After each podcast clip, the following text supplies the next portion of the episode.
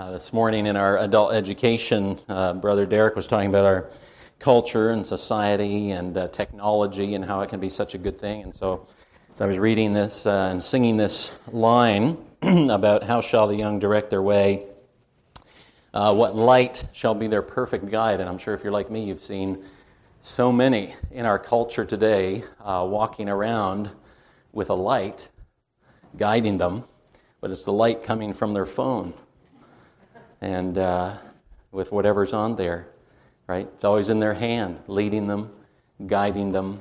And the Bible says uh, the path our children need is not a phone in their hand, uh, but the Word of God to direct them in their way.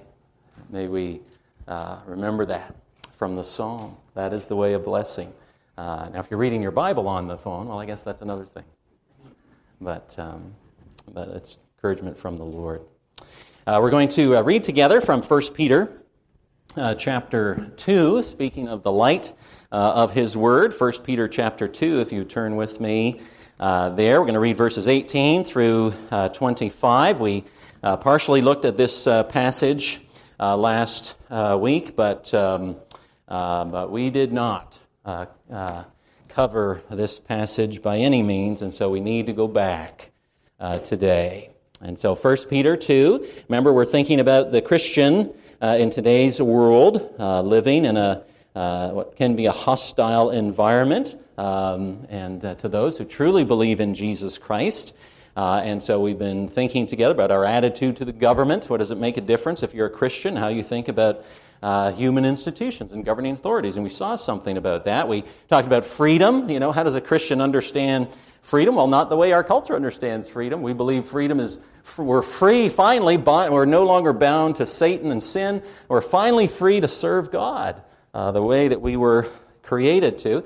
And, uh, and if you're in a servant, if you're in the first century culture, if you're in the home, what do you do with people who treat you unjustly and you suffer for being a Christian, and, and certainly first century Rome and the household of Rome, and you're serving in Rome, and uh, all sorts of suffering simply for wanting to follow Christ, even as we would face today. And so those are the things we've been looking at together. But uh, today we want to focus especially on verse 24 of 1 Peter 2. But I'll begin reading at verse 18.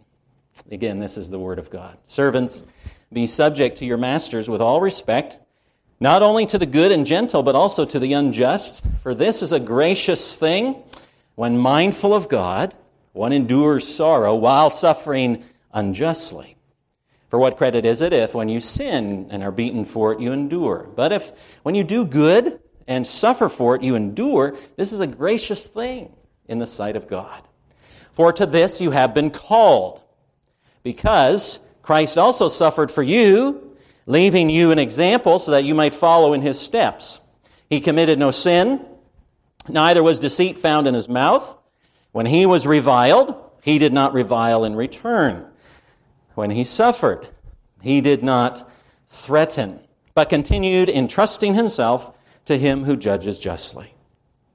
He himself bore our sins in his body on the tree, that we might die to sin and live to righteousness. By his wounds, you have been healed.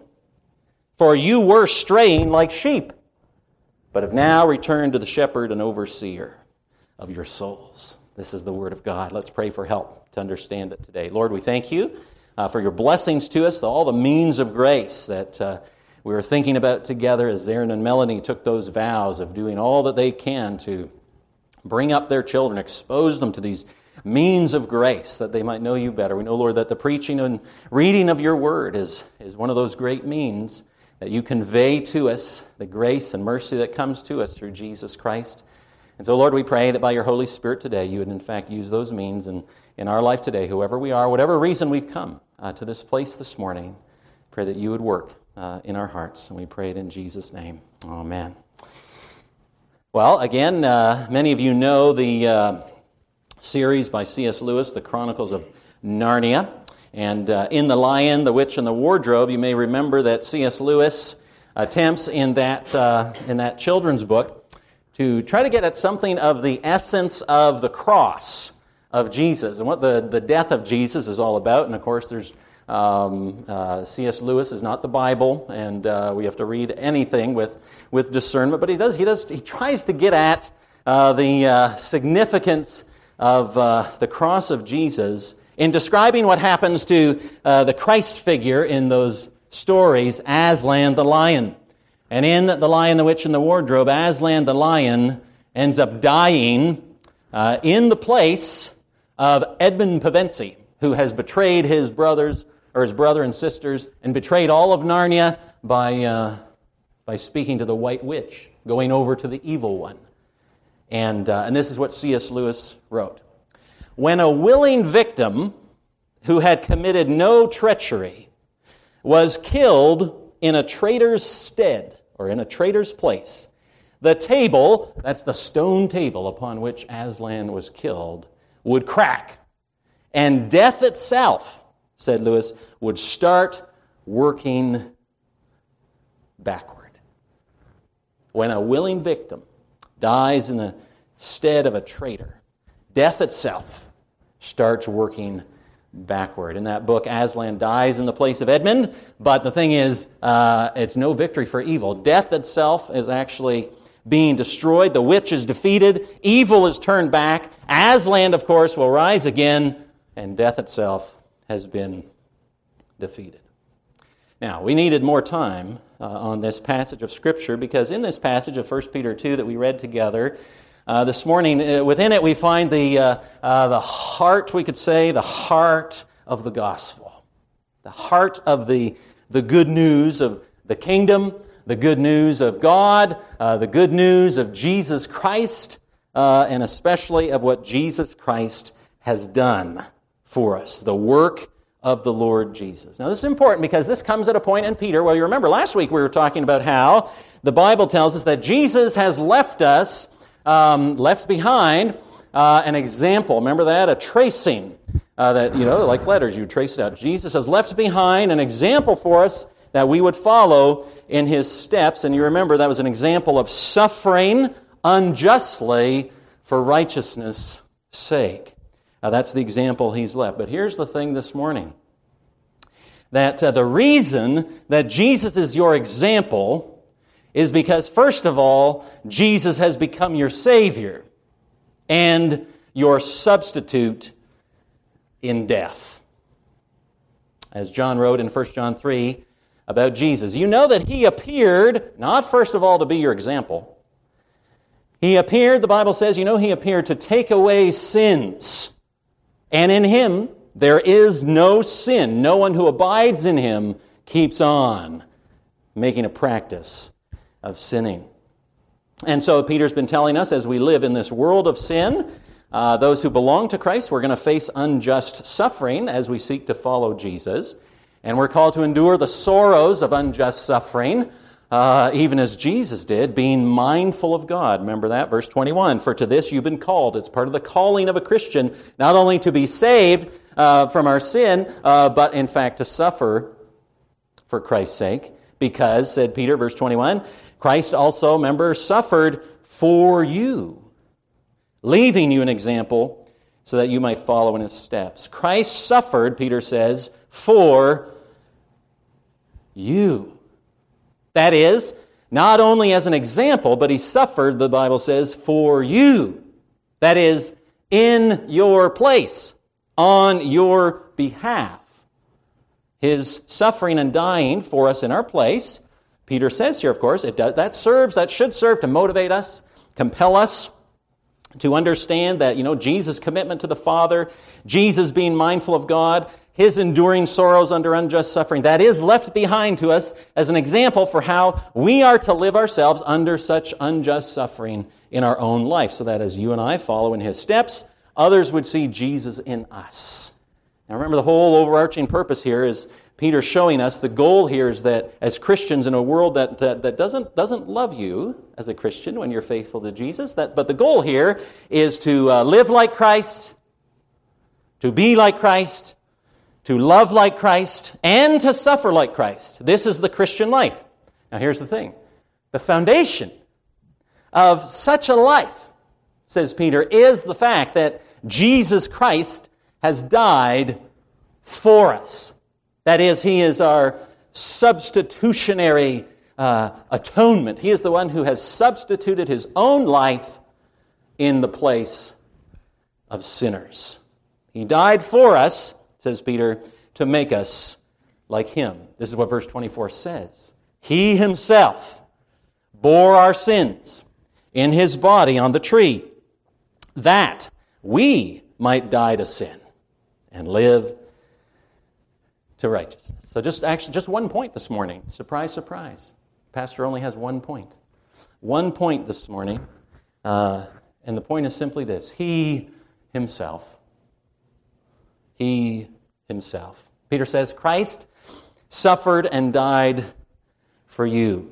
Peter tells us here he bore our sins in his body on the tree, and the purpose was that we might die to sin and live to righteousness. So here's the first thing the Bible says, He himself bore our sins in his body on the tree. In the Greek, the word himself uh, is emphasized, as I tried to emphasize uh, uh, for you. Meaning this He himself, He and not another. Meaning this He and not you. Meaning this He and He alone. Emphasize the Himself. On the cross, the Bible says, our sins were placed upon Jesus, and he suffered the wrath of the Father against our sins. The Bible says he bore those sins himself on the cross, here referred to as the tree. Now, no doubt Peter would have had in mind uh, the Old Testament. There was an offering in the Old Testament called the burnt offering, which the Lord provided in Leviticus chapter 1. Listen to how this offering is described. If his offering, Leviticus 1, is a burnt offering from the herd, he shall offer a male without blemish. He shall bring it to the entrance of the tent of meeting, that he, that is the person bringing the sacrifice, may be accepted before the Lord. He shall, that is the person bringing the sacrifice, he shall lay his hand on the head of the burnt offering, and it shall be accepted for him to make atonement or covering for sin, payment for sin, for him, and then he shall kill the bull and spill the blood before the Lord. You bring that offering without blemish, you put your hand on that offering, and, uh, and that, that is given in your place. Because the Bible says, without the shedding of blood, there is no forgiveness of sins. Now, here's the thing. So, in the Old Testament, God's people were being taught your sin is worthy of death. My sin before a holy God is worthy of death. How, how else could it be? He's the creator, He's the king, He's given me life and breath. I can't breathe a syllable without Him. So anything I breathe that's against Him, He's given me my limbs, He's given me strength, He's given me a heart and lungs, He's given me legs and arms. I can't do anything without Him. So anything I do against Him should be unthinkable, right? That's sin. It's, it's traitor, tra- uh, being a traitor against the king. It's worthy of death, the Bible says. The wages of sin is death. But here's the thing God graciously, in the Old Testament, provided a substitute so that the folks knew that, who knew they were sinners bring that to the, to the temple and uh, they could bring that sacrifice. It would, be, it would be offered in their place. And it would remind them without the shedding of blood, blood, blood, lots of blood at the temple, there's no forgiveness. Now they learn that. This is the gospel in the Old Testament, right? All these sacrifices picturing that blood needs to be shed, all pointing to Jesus. But Hebrews tells us those offerings could never really take away sin. They needed to be offered again and again and again and again and again and again and again. And so Peter says, He himself bore our sins. This is part of the new of the new covenant. That is, Jesus fully pays for all our sin.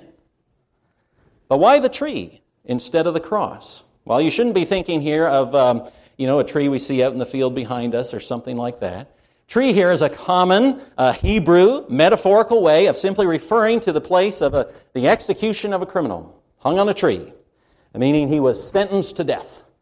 It comes from Deuteronomy 21 21, where we read this.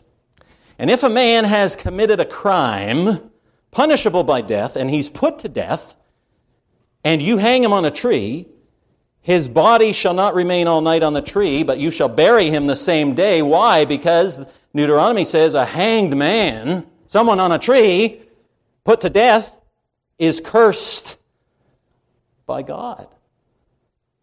You shall not defile your land the Lord your God is giving you for inheritance. To be hanged on a tree was a Hebrew expression, and Peter didn't want his hearers, and he doesn't want us to miss the connection to the curse of the Old Testament. You know, someone who is uh, uh, given the de- death sentence as a criminal, well, that, that, under God's curse, right? The wrath of God against sin. To be hung on a tree, to get that judgment of uh, execution against you. The wrath of God is clearly upon such a person. One who died this way was considered under the curse of God and the wrath of God. So Paul would write to the Galatians, he would say this about Jesus. He says, Christ redeemed us from the curse of the law by becoming a curse for us.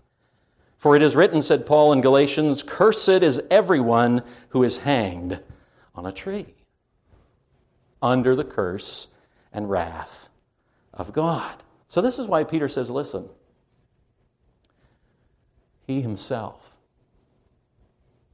that is, the sinless, blameless, spotless Lamb of God, bore our sins in his body on the tree. It's almost as if Peter is saying, Can you believe this? Can you believe this? He himself, Jesus himself, the Savior himself, the perfect Messiah himself. He's, he's described him. The one against whom no one had any evidence whatsoever of ever having committed any crime or sin or indiscretion of any kind. He himself. I don't know if you've ever been in a situation, you know, when someone you admired or regarded highly, you know, did something you thought was beneath them. That ever happened to you? Imagine, let's say, you're driving through Hollywood and uh, um, you see a movie star and uh, they're out front mowing their own grass. You think, what? Um, I would have loved to see Jimmy Stewart mowing his grass. I don't think he ever did. Probably didn't. But if I saw him doing it, you'd be like, what?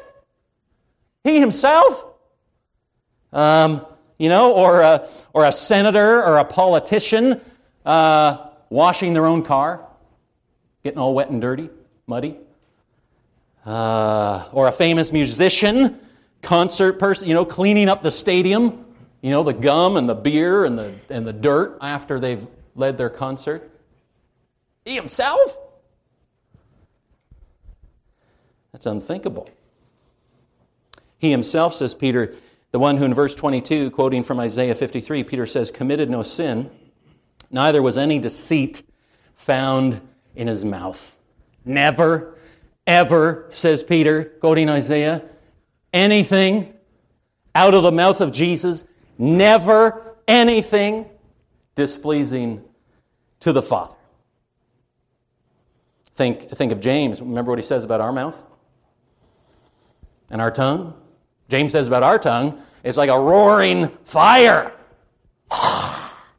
you know, uh, you set a world on fire. It itself, says James, is set on fire by hell, my mouth. Remember Isaiah? Uh, I live among a people of unclean lips. I am a man of unclean lips. Spotless, blameless, not, not, not an iota of deceit in the mouth of the Savior. He himself.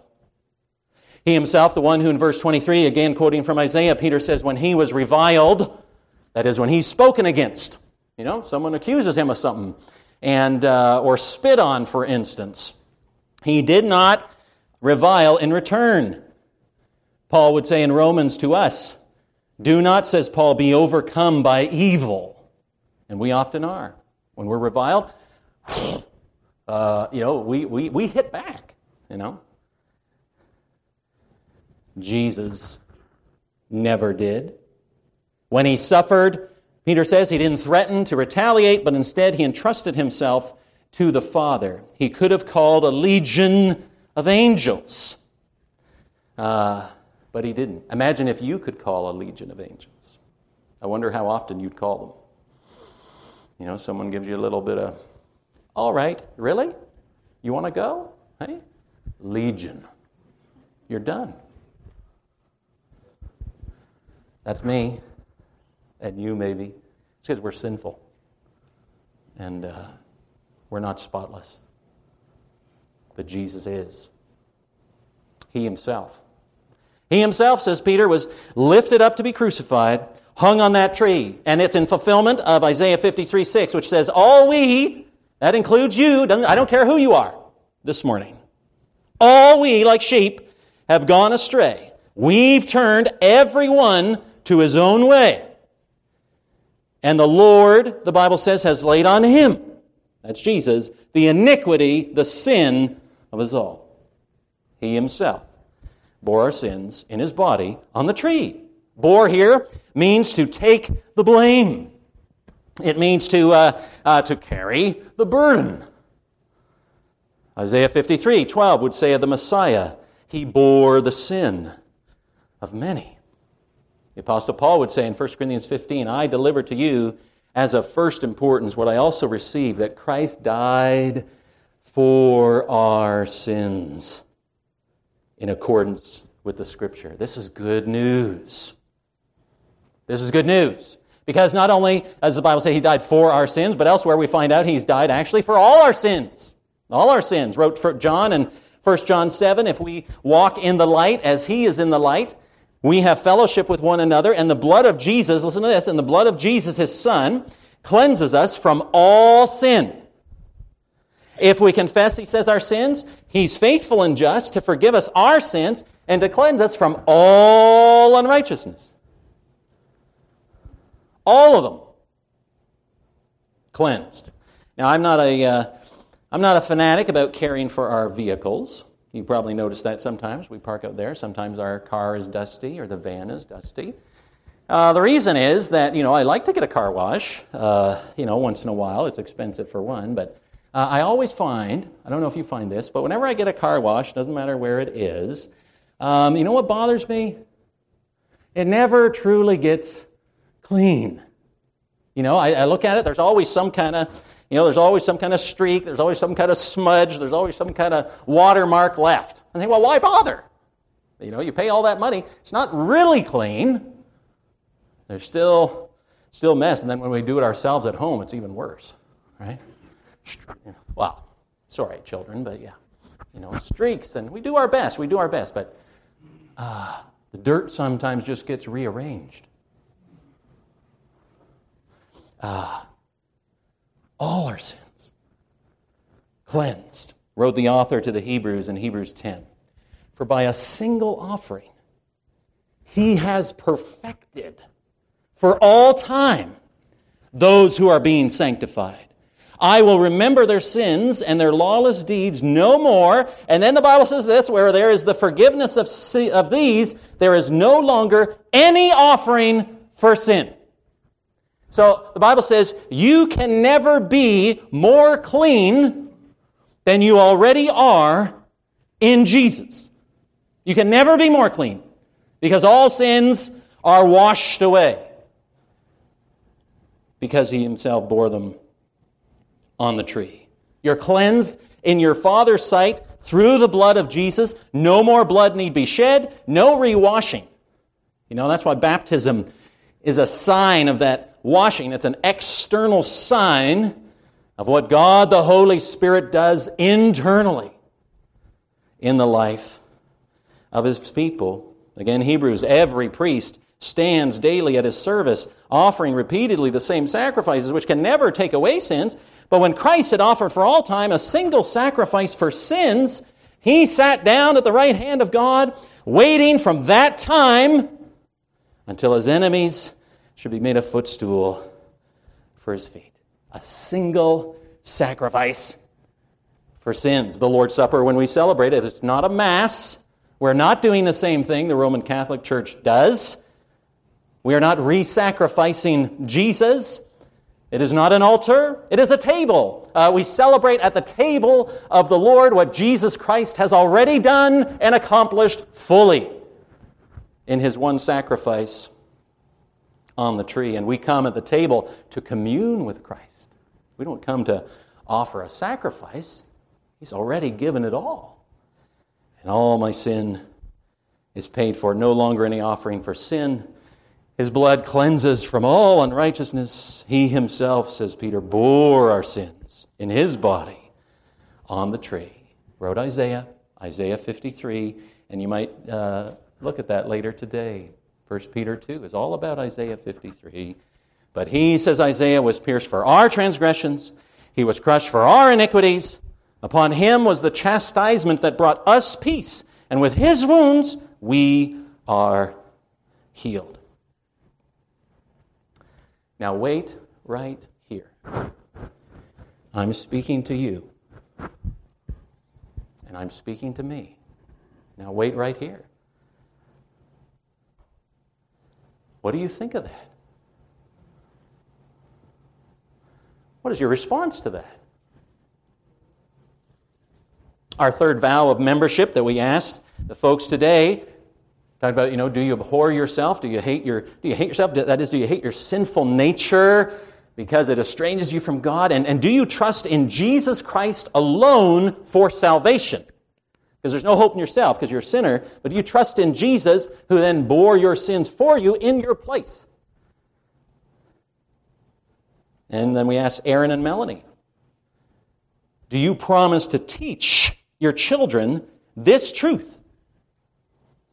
He himself bore our sins on the tree.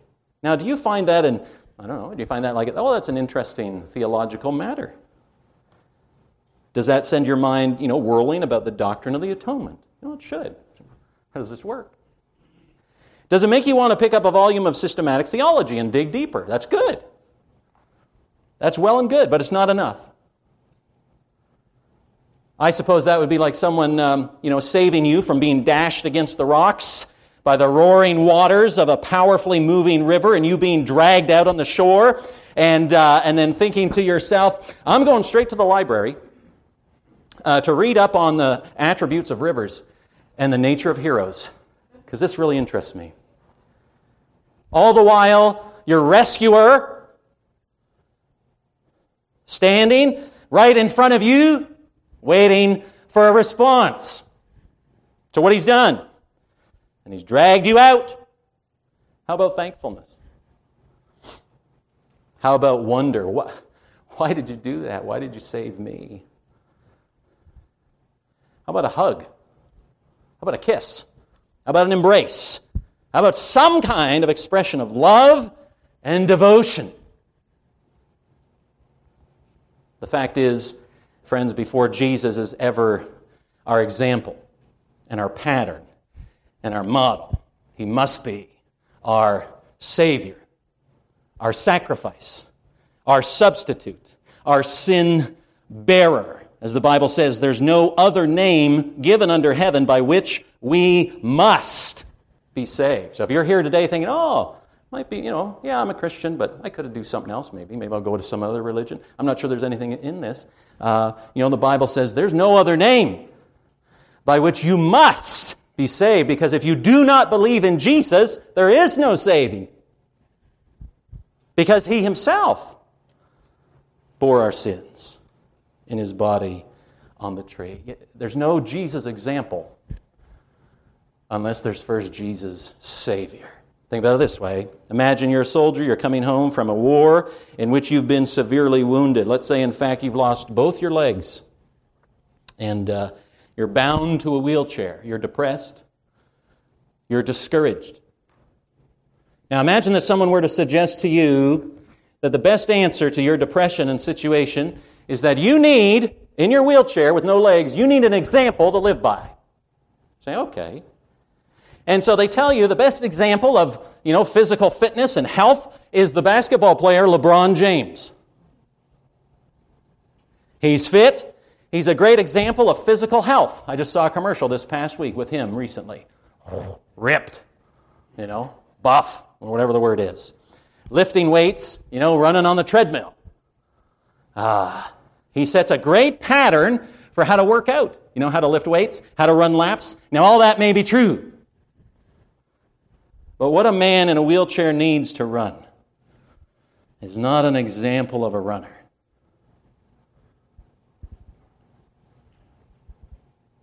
He needs new legs.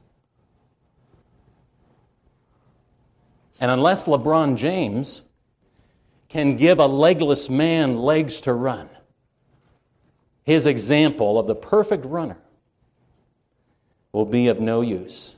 Oh, yeah, the Bible says, yes, Jesus has left you an example to walk in his steps and endure the sorrows of unjust suffering. This is your calling. This is your calling uh, as a Christian. The unbeliever knows nothing of this, scoffs at this, right? They're not looking for Jesus as an example because they don't see Jesus as their Savior. First, you need to know Jesus not as your example, but as your Savior from sin. You need legs. I need legs. You need life. I need life. You and I are dead in sin apart from Jesus. And that, says the Bible, is exactly why Christ came. He came that we might have life, the Bible says, and have it abundantly. He came to deal with sin, your sin and my sin, and to give you life through faith in him. See, this is the thing in the eternal plan of God. Jesus is set apart as the head of the new covenant community in his blood. Just like Adam in the beginning, he was the head of the, the human race. And we were all with him there in the garden. And, but when he sinned, the Bible says we, we sinned in him and we sinned with him. And so in Adam, we are all fallen. But in the eternal plan of God, he set aside his son, the Lord Jesus Christ, who would be the head of a new race. And it's called uh, a chosen race here in Peter, a royal priesthood, a holy nation, a people for his own possession. And the same thing, everybody who is united to Jesus receives all the benefits of Jesus. Not, not now of sinful Adam, but of the last Adam, of the second man, the Bible says, Jesus, sinless, blameless, perfect. And so when he dies on the cross, he has all the sins of his people there upon him. So when he dies, he dies in the place of his people because he himself bore our sins in his body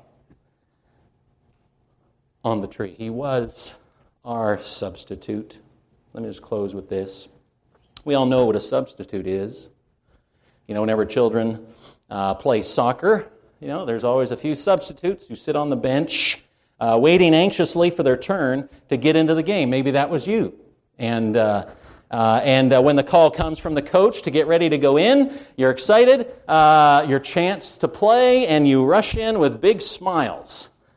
We're so used to those kind of substitutes.